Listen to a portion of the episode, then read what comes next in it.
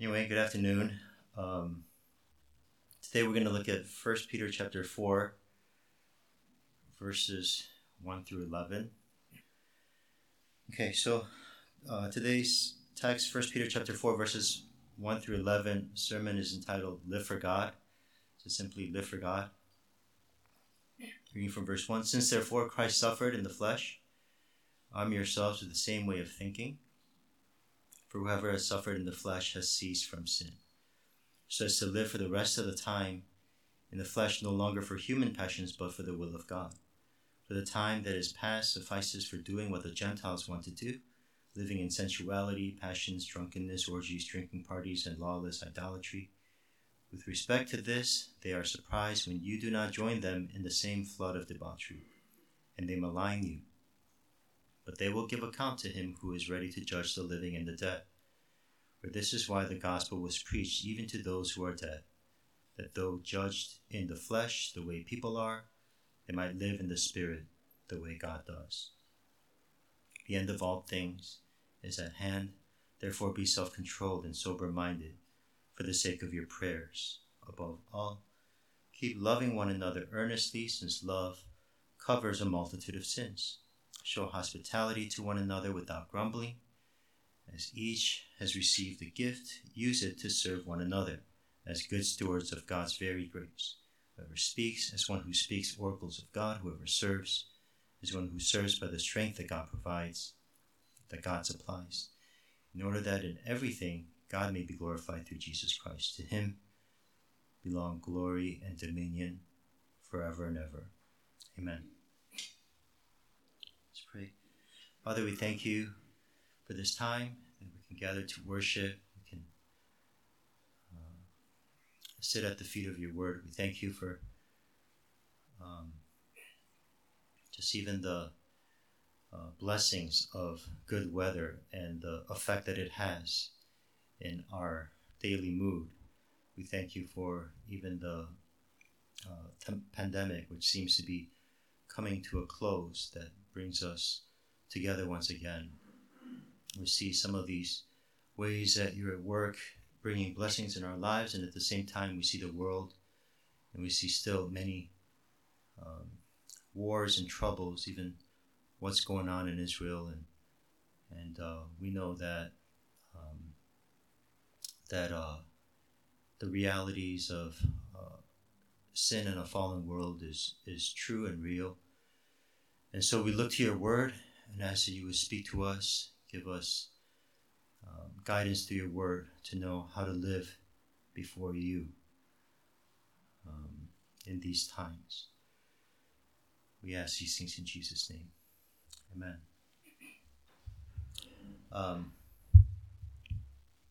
okay, so this is uh, it's kind of a one-off sermon out of First Peter, and um, I think it's relevant because First Peter deals largely with suffering, how Christians should be dealing as we're going through suffering in our lives, and um, gives us uh, guidance in terms of um, how we should view that suffering and how we should live uh, for God. Okay, so we'll we'll think about that through this text. First, live no longer for human passions live no longer for human passions. Again, he says in verse 1 Since therefore Christ suffered in the flesh, arm yourselves with the same way of thinking, for whoever has suffered in the flesh has ceased from sin. Um, Peter's writing this letter to, to Christ followers who are um, not only living as exiles in this world, uh, but they're dispersed they're dispersed in unfamiliar lands and they're persecuted for their faith in Jesus Christ. And he's reminding them that suffering uh, for Christ is innate to following Christ. Um, it, it goes along with bearing the name of Jesus Christ. And even in the passage right before this, Peter talked about how, how Christ suffered, that Christ suffered for our sins he says, the righteous for the unrighteous to bring us to God. And his sufferings accomplish salvation for us. And that's the flow of thought here. Since Christ suffered, he says, be ready to suffer yourself. As you identify with Christ, as you seek to live for Christ, um, suffering will come your way. Um, but now in this passage, he adds one new component to how the Christians should see, how the Christians should see their suffering, and that is the relationship between suffering and sin.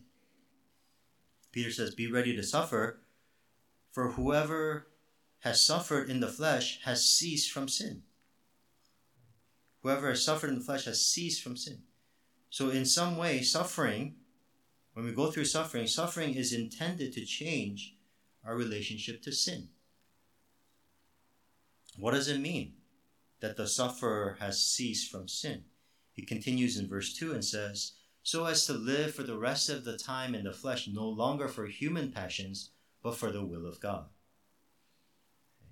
for the time that is past, your former life, the time that is past, suffices for doing what the Gentiles want to do. So he's saying that suffering has the effect of decreasing our desire for sin, and not only decreasing our desire for sin, but increasing our desire for the will of God. Um, that's that's the one of the designs of suffering if we kind of dig deeper into this thought a little further, back in chapter 1, Peter already told us that faith is precious. Faith is precious because faith helps us to, like, as we live this life in faith, living in faith, like with faith, helps us to zoom in on what he called an imperishable inheritance waiting in heaven. Right? So while you're living in this world, Faith is precious because it helps you to hope in heaven, an inheritance that's waiting in heaven. And the role of suffering, he says, is to test that faith, to purify that faith, so that our faith can become deeper and is proved genuine through suffering. And that's why suffering is beneficial. It's purifying this precious faith that helps us to hope in heaven as we live in this world. Now, one of the ways that, the, the thought that he adds here is that one of the ways that, that suffering purifies our faith is that it leaves a distaste for sin. As we go through suffering in our lives, it diminishes the taste for sin. I guess in that sense, suffering is kind of like toothpaste. um, there, I mean, this kind of a bad illustration, but this is what I thought of. So you know, there are a lot of yucky, yucky stuff that kind of exists in our mouths, and toothpaste. Like normally, it's not something that you want to like constantly have in your mouth, right? But once in a while, you have to have it in your mouth. Hopefully, more than once in a while. We need it to enter our mouths to clean out the yucky stuff. And toothpaste not only cleans out the yucky stuff, but it also changes our taste buds temporarily, right? Like we normally like to taste sweet things like candy and chocolate and all kinds of things that aren't necessarily good for us, good for our bodies, but we like how it tastes nonetheless. And so, you know, but those sweet tastes taste horrible right after brushing our teeth. And Peter's saying suffering is kind of like that. Suffering leaves a distaste or is intended to leave a distaste for living in what he calls, you know, sensuality, passions, drunkenness, orgies, drinking parties, lawless idolatry.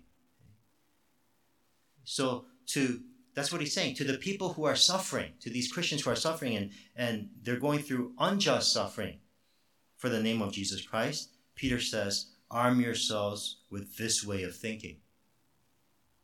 Just as Christ suffered, think this way about suffering so that you don't shun it, you don't avoid it. Understand and arm yourself with this way of thinking that suffering is intended to purify our faith by leaving us with a distaste for human passions so that we can have an increase for the will of God in our lives. Live no longer for human passion. Secondly, they will give account. Okay, so after he says that, he says, But now for those who do live for human passions, Peter says in verse 5, But they will give account to him who is ready to judge the living and the dead. So this is speaking to those who think, What difference does it make how I live my life? Right? Like we're all going to die anyway. What's the difference? I mean, if we're all going to die, what's the difference? Might as well enjoy life and indulge in this world now. And to that, Peter says, God judges the living and the dead. So that means everyone will be judged by God. No one will escape the judgment of God. Um, so death might enable us to escape an earthly debt, right? Um, if you owe someone, some other man, a debt, death might enable us to escape that debt, but death cannot allow us to escape sin's debt before God, because God judges the living and the dead. Verse 6 For this is why the gospel was preached, even to those who are dead, that though judged in the flesh the way people are, they might live in the Spirit the way God does. Peter, of course, is not saying here that there's an opportunity after death to accept the gospel. Rather, he's saying the gospel was preached to those who are now dead. This is why the gospel is preached even to those who are dead, who are now dead, so that when they face judgment, they can face judgment and attain eternal life. So he's essentially saying here that there's a lesson that we, the living, can learn from those who are now dead. Because we're all headed there too. The now dead who received the gospel while they, while they were living, and even though they were judged by people in a particular way for that choice, maybe they were persecuted and judged a certain way, and people saw them as being weird or whatever, they are now, because they received the gospel, they are now living, having received that imperishable inheritance in heaven. So the lesson here is hear the gospel and trust in Jesus now. Live no longer for human passions, but live for the will of God now. Live by faith now knowing that we will also have to give an account someday. Um, you know, I'm sure the I'm sure the Ravi Zacharias news hit many of us pretty hard. Um, you know, I, I listened to a lot of his talks and sermons over the years, and uh, I admired him and his ministry from a distance. So when that report came out, it hit me pretty hard, and um, I guess there are a few things, a few things that I've seen in my in the course of my life that like something happens and then like I didn't have a paradigm uh, to understand that in my mind, right? And that's how I felt when that report came out. Like I didn't have a category even like in my theological understanding for that happening, like someone like that ending up in a place like that.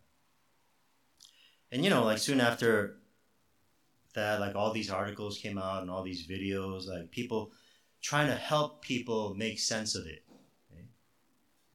But to be honest, like those things still did not alleviate like this bewilderment that I felt. Um, and, and it's still like not much has changed concerning that. But one thing that I took away from that personally, like from that experience, was that it it placed the fear of God in my heart. You know, like how did how did that happen to someone like that? Like he knew so much. He seemed so unlikely. How could that happen? But then I'm like, wait, like there's sin in my own heart. Right? there's lust in my own heart. There's a desire for sin in my own heart, which is so real. So that means I can easily end up where he ended up apart from the grace of God. So the fear of God, like I need to take heed from this and take sin seriously. You know, I get, you know, this portion of the text, I guess, is written to like those who um, are living for human passions, are not trusting in Jesus Christ and things like that. But I think this passage should be a warning even for Christians. Because, like, it's possible. It's possible that we could be playing around with sin. Right? It's possible that we could be taking God's grace for granted and living for earthly passions. And this passage reminds us that we can learn from those who are now dead that we will have to give an account just like they had to give an account. Live no longer for earthly passions, human passions, but for the will of God because living in the dead, everyone will have to give account. Thirdly, lastly, the end of all things is at hand. The end of all things is at hand. Now, after having said those things, how should we apply this teaching? Like, how, how are we supposed to live this out? Peter gives a, a few practical applications. First, um, watch in prayer. Watch in prayer. Verse 7, he says, The end of all things is at hand. Therefore, be self controlled, sober minded, for the sake of your prayers. So, Peter's saying, You're living in the last stage, right? The end of all things is at hand. You're living in the last stage of God's redemptive story. It's that time in history where we're looking forward to the end. So now, living in this particular time period calls for a certain mindset. The end of all things is at hand. Therefore, this is a mindset be self controlled and sober minded, be sane and sober, be alert, be clear minded. Why? For the sake of your prayers.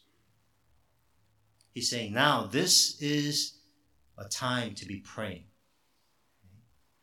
As you're living in this time period, looking forward to the end, be alert because this is a time to be praying. Many of you have seen this video.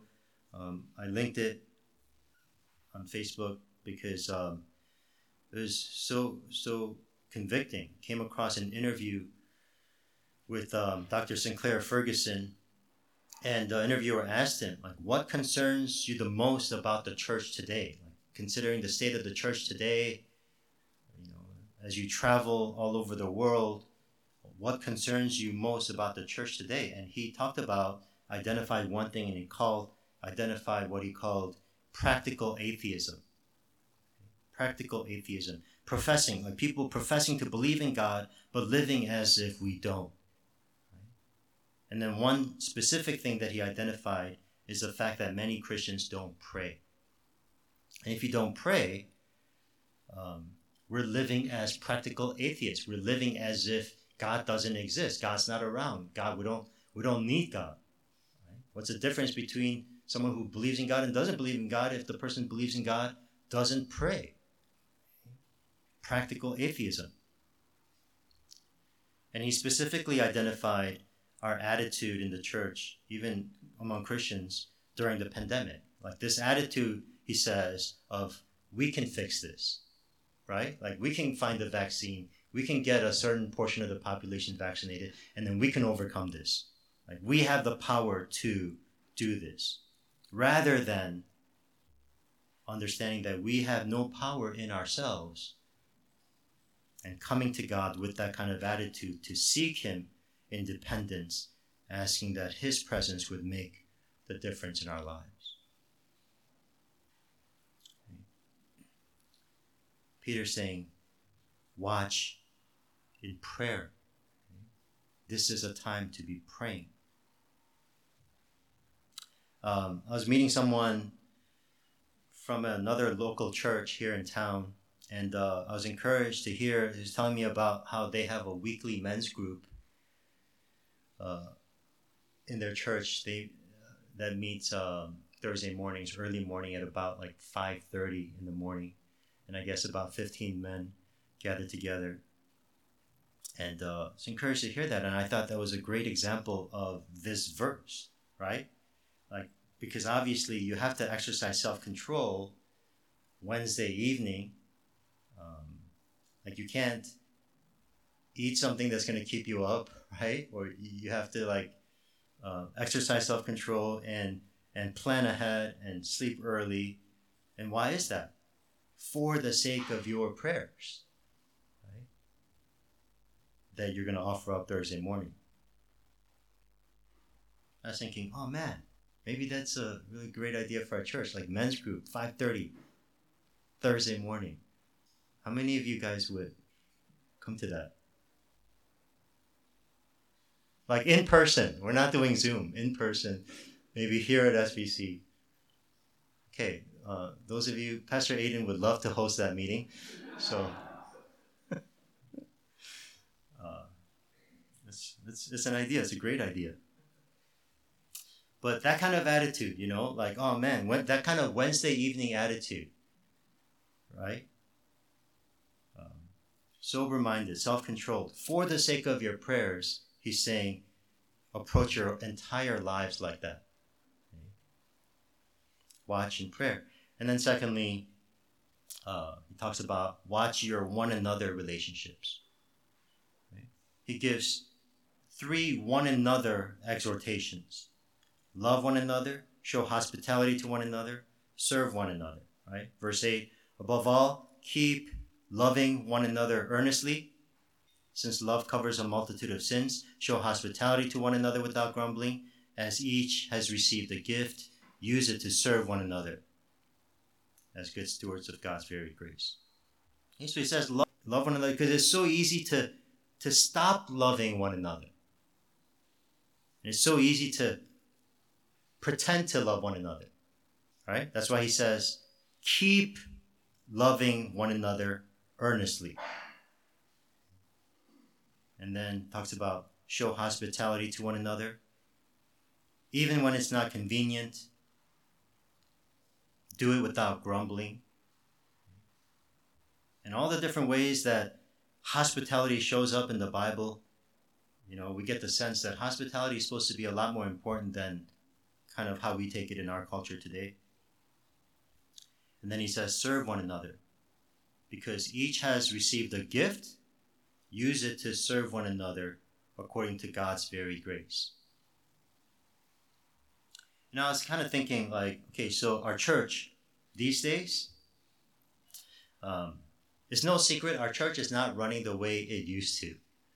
Not that before it, w- it was like all that great and stuff, but now our church is not running as smoothly as it used to.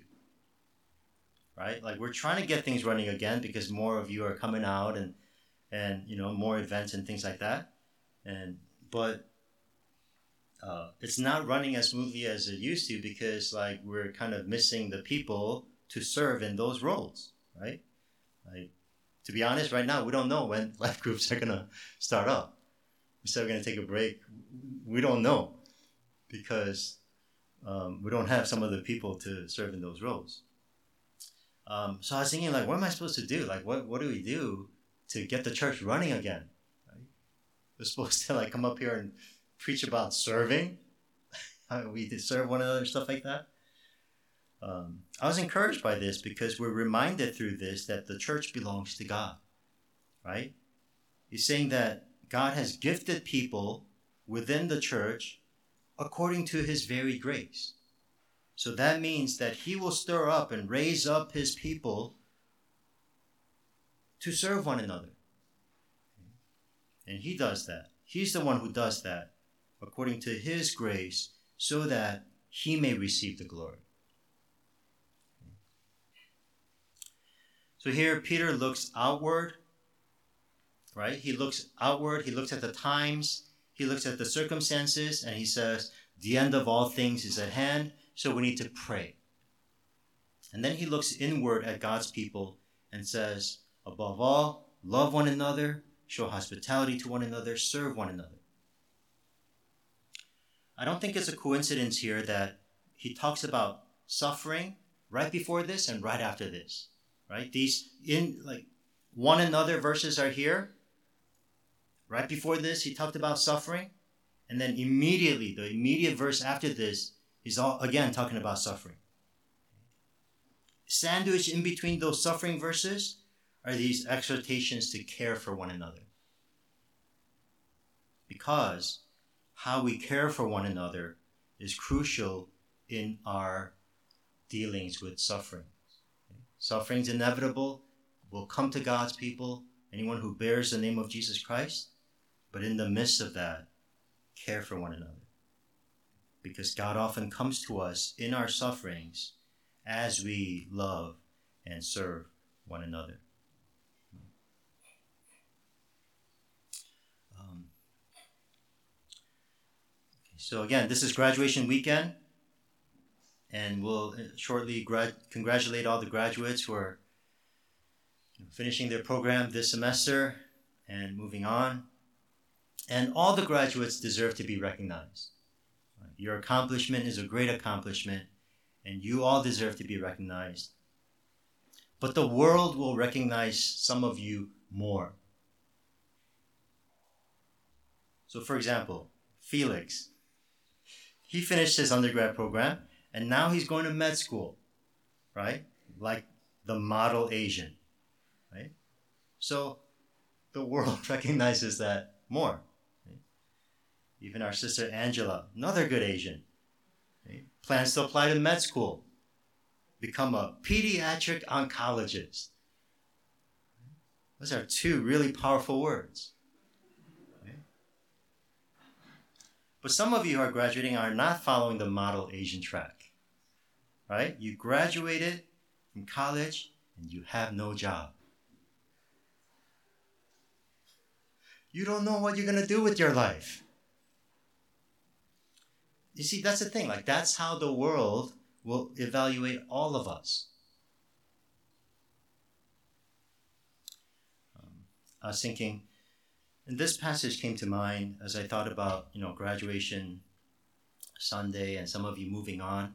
First Kings chapter 3 is when Solomon is just starting out as king. And God appears to him in a dream and says, Ask what I should give to you. And this is when Solomon had nothing but his title. And he says to God, God, I'm so young. I don't know anything. I don't know what to do. God, I need wisdom. I need wisdom to do what you're calling me to do. In 1 Kings chapter 3 verse 10 says, It pleased the Lord that Solomon had asked for this. It pleased the Lord that Solomon had asked for this. Fast forward many years, and we come to 1 Kings chapter 11, and now he's renowned. He's accomplished, right? Like, right? We, queens have come from distant lands to just to hear his wisdom to see if this is the reputation is true. And it proved to be true. Like he's renowned, he's known, he's accomplished. Wealthiest man. But that's the, also the chapter where he's got now 700 wives, 300 concubines, and he's building altars for all his wives, foreign wives. He's sacrificing to these foreign gods. 1 Kings chapter 11, verse 9 says, And the Lord was angry with Solomon because his heart had turned away from the Lord. So Solomon pleased the Lord the most when he had nothing, when he had no riches, no reputation, no MD after his name, because all he wanted to do was please the Lord. Um, final exhortation is this especially for those of you who will be graduating and moving on, watch your heart closely. The Lord was angry with Solomon because his heart had turned away from the Lord. Watch your heart closely. Be careful as more and more blessings get added to your life and to your resume. Be careful with each passing accomplishment because this life journey is long and a lot will happen in the course of our lives. And the shifts, the shifts are subtle. The shifts that take place in our hearts to go away from the Lord, they're so gradual. So the goal is not just to start out well, but to, but to end well. We will all have our bumps and bruises along the way. We will fail. We will make mistakes. We have to know that it really doesn't matter how people will judge us along the way, but we just want to be able to cross the finish line with hearts that please the Lord. Let's pray together. Father, we thank you for your word. We pray that you would keep us near the word of God.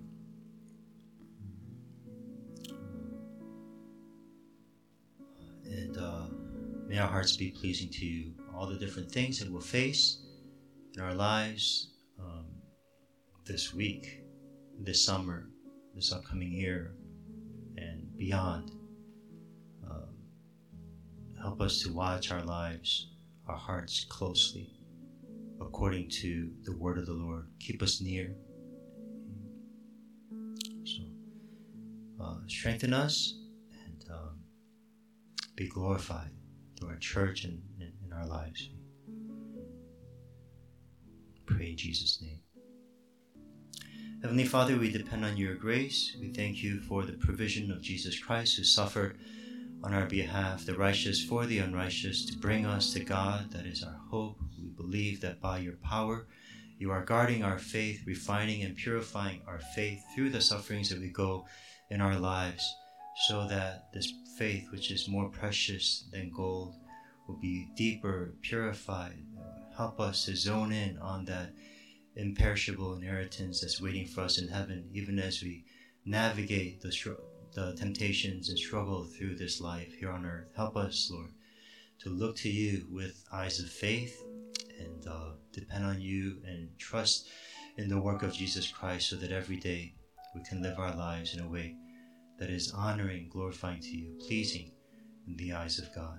Thank you, Lord, for your unending grace that makes this possible. Now may that grace, that grace of our Lord Jesus Christ, this unchanging covenant love of the Father God, the fellowship, and the strength and the power of the Holy Spirit be with you both now and forever.